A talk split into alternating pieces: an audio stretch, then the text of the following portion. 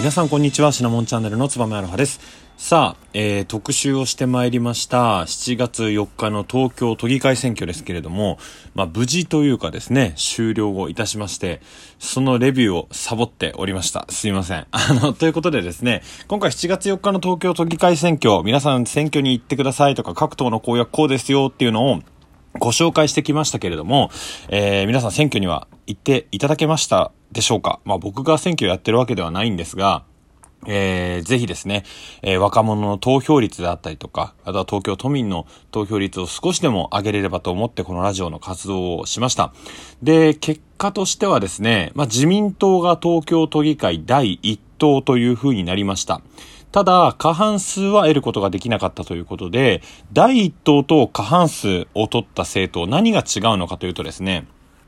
東京都議会というのは議席数が127議席あります。で、第1党というのは、この127ある議席の中で、一番議席数が多い政党ということになります。で、過半数というのは、まあもちろん多数決で決めたらですね、64票をまあ簡単に言えば入ればですね、過半数を取ることができるということで、自民党とあと公明党、今現在の政府の与党ですね、えー、政権を動かしている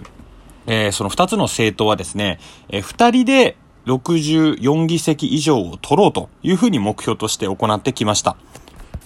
ただ残念ながら過半数には届かずということで、また後でレビューはしていくんですけれども、えー、NHK のですね、ニュースの文章をちょっと読み進めながらご紹介をしていきたいと思います。えー、4日の東京都議会選挙でですね、自民党は東京都議会第1党となったものの、過去2番目に少ない議席数で、目標としていた自民、公明両党での過半数にも届かなかったと。で、一方で、都民ファーストの会は議席を減らしつつも、自民党とは2議席差で第2党というふうになったということで、なのでまあこれ、徒競走みたいな形で例えるとですね、自民党が1着だったんですけれども、まあ少し惜しくもですね、第2位ということで都民ファーストが、えー、ゴールをしたというところで、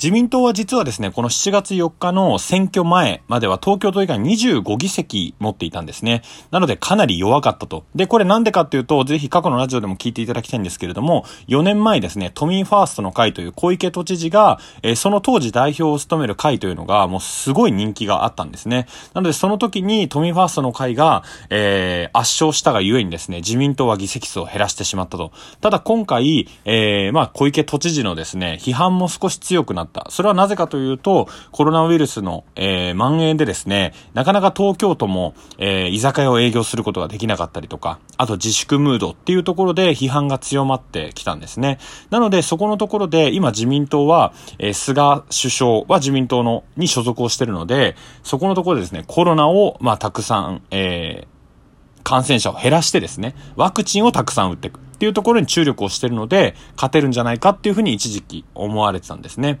で、この25議席から33議席の獲得にとどまって、まあ、10、えー、8?8 じゃないな。8議席か。8議席増えているので、まあ結構頑張ったんじゃないっていうふうには思われがちなんですが、これ一時ですね、事前の報道では自民党単独で50議席以上取れるんじゃないかっていうような予想も出てたんですね。なので、正直なところ、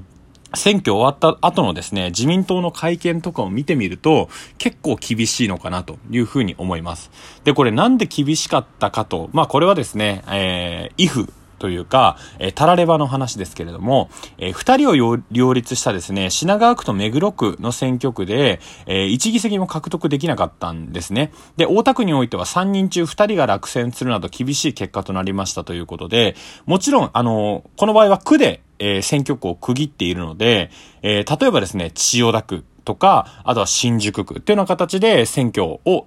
投票をします。で、えー、出てる人もそこで出てます。で、えー、議席はですね、一つの区に対して一つっていうわけじゃなくて、人口に応じてですね、例えば〇〇区は何人というような形で擁立をしていって、えー、例えばですね、自民党がめちゃくちゃ強ければ、例えば3議席ある中で自民党が2人出てました。っていう風になると、自民党がワンツーフィニッシュで他の政党っていうような形で2人当選できるっていうこともあるんですよね。ただ、そういったので、えー、2人擁立したんですけど、1人もえー、獲得できませんでしたとか、3人立候補したんですけど、2人落選してしまいましたっていうことで、どんどんどんどんですね、えー、議席を取れるはずだった人たちが、こぼしていってしまったというような結果なのかなというふうに思います。で、あの、ここを、今回ですね、まあ、頑張ったなというか、えー、人数は変わってはいないんですけれども、自民党と選挙協力を行っている公明党はですね、23人候補者全員が当選したということで、これ公明党はやっぱりすごいんですけれども、平成5年のですね、都議会選挙以降、8回連続で全員当選をしてるんですね。なのでまあ、こうれはなんでそれが強いかというと、やはり地盤、基盤っていうのがしっかりあること。あとはですね、党が行っている事前の調査っていうのが非常に、まあ、えー、精密というかですね、えー、まあ、合ってるので、えー、無駄なリソースを一切割いてないっていうので、非常に評価できるところなのかなというふうに思います。で、また共産党はですね、選挙前の18議席から1つ増やして19議席。で、えー、選挙前8議席だった立憲民主党については15議席に伸ばしたということで、まあ、野党がしっかりと議席を増やしている、ないし横ばいというところが、まあ、非常に今回自民党が惨敗だったっていうのは色濃く出てるのかなというふうに思います。で、各有都民ファーストの会はですね、選挙前45議席持っていったんですね。なので、選挙前であると、えっ、ー、と、都議会の第1党を担っていました。で、この都民ファーストの会はですね、14議席減らして31議席にとどまったということで、これ実は検討をしてるんですね。えー、選挙前の、えー、情勢ではですね、実は一桁にも減るんじゃないか。で、この分が自民党に行くんじゃないかっていうような話もあったんですけれども、盛り返しました。で、これは原因としてはですね、えー、小池都知事が、えー、まあ、病気のため少し療養をしていましたよね。で、これっていうのが、小池都知事ってまあ非常にまあ難しい立場というか、えー、まあ、うまい政局を分かってる方なんですけれども、まあ、今回ですね、えー、自民党、もともと小池百合子さんって自民党に所属をしていた国会議員だったんですね。ただこの方ですね、2016年の東京都知事選挙に立候補するときに、自民党を離党して、まあ、なんで辞めてですね、無所属で出馬をしてるんですね。で、その後、まあ、小池百合子さんの人気がすごいっていうことで、自前の政党を作っちゃいましたっていうのが、今の小池百合子さんの立場なんですね。今は特別顧問という形で都民ファーストの会とは関わっていますけど、もともと都民ファーストの代表はこの小池百合子さんでした。なので、この2016年の時に仲違いをしているので、正直自民党とはあまり仲が良くなかったんですね。で、なおかつ、自前の党でたくさん勝ってしまったがゆえに、まあ、その時の東京都の、えー、自民党党の、えー、まあ、連盟というかですね、団体は、まあ、非常に小池百合子さんと、えー、距離を取っているというような状況でした。ただ、今情勢も結構変わってきていてですね、えー、自民党の二階幹事長、まあ、なんか登場人物が非常に多いんですけれども、自民党の二階幹事長という方と小池百合子さんが非常に距離が近いというふうに言われています。で、二階幹事長どんな人なのかというとですね、えー、自民党は党三役っていう、まあ、非常に権力を持った最高幹部が3人いるんですね。1人目は幹事長、もう1人が総務会長、えー、人目が政務調査会長、政調会長という三役っていうのがあるんです。役付きの方々がいるんですけれども、この方々はですね、例えば〇〇担当大臣とかにはなることはなく、まあ、党の運営について、えー、まあ、業務を行っている方々です。で、その中で一番偉いのが幹事長というようなポストになります。まあ、いわゆるですね、選挙にいくらお金を使うかとかですね、あとは、まあ、政調会長とかと被るところもあるんですけど、どこの選挙区に誰を出すかっていうところまで考えているのが、この自民党の執行部。で、その中でも偉い、えー、党三役っていうふうに言われています。なので、自民党のトップと小池百合子さんっていうのは、まあ、ある意味できているというかですね、非常に近い関係なんですね。なので、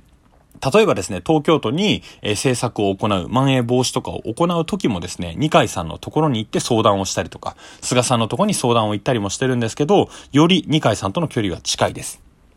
で、じゃあ二階さんはどんなメリットがあるのかというとですね、二階さんとしては、菅さんの後釜を自分の、まあ簡単に言うと、えー、子供に据えさせたいわけですよね。そういうことによって権力を守っていきたい。ということで、小池百合子さんっていうのは、やはり女性っていう、まあ、えー、ところもありますし、男性にはないですね、その、えー、選挙の強さっていうのを非常に、えー、二階さんは評価をしてるんですね。なので、バイタリティがあって、えー、戦略がうまいっていう小池百合子さんのその素質をですね、非常に二階さんは評価をしていて、で、まあこういった人なら将来自民党から出る初の女性総理大臣に小池百合子さんを据えられるんじゃないかっていうような思惑があるみたいです。で、小池百合子さんのメリットとしてはですね、えー、前回、その都民ファーストの会で頑張って出たもののですね、過半数を取ることはできなかったんですね。なので、その時に自民党の協力を仰ぐことによって、例えば予算のえー、可決であったりとか、他の諸々のやりたいことっていうのが自民党と協力すると、まあ、通りやすくなるっていうメリットもあるので、ここのあたり二人がですね、まあ、近づくきっかけになったのかなというふうに思います。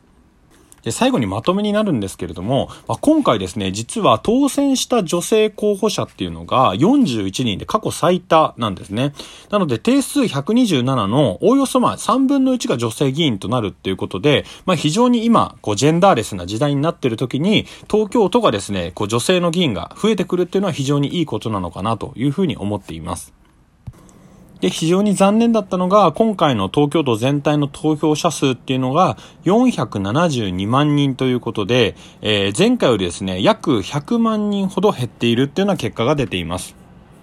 投票率で言うと42.39%ということで、まあ、二人に一人、ないしそれ以下ですね、は投票に行ってないというのが、まあ非常に残念な結果だったのかなというふうに思います。まあ、あの、無効票でもいいっていうことはないとは思うんですけれども、まあ、我々、わた、我々とか私もですね、まあ、今後こういった選挙があるときは、ぜひ特集をさせていただいて、イエスのだけでもですね、えー、判断ができるような材料っていうのを出していければというふうに思います。ただま、政治はイエスのだけでは判断できないところもあるので、難しいところもありますけれども、ぜひ皆さんもですね、えー、政治に興味を持っていただけると嬉しいです。ありがとうございました。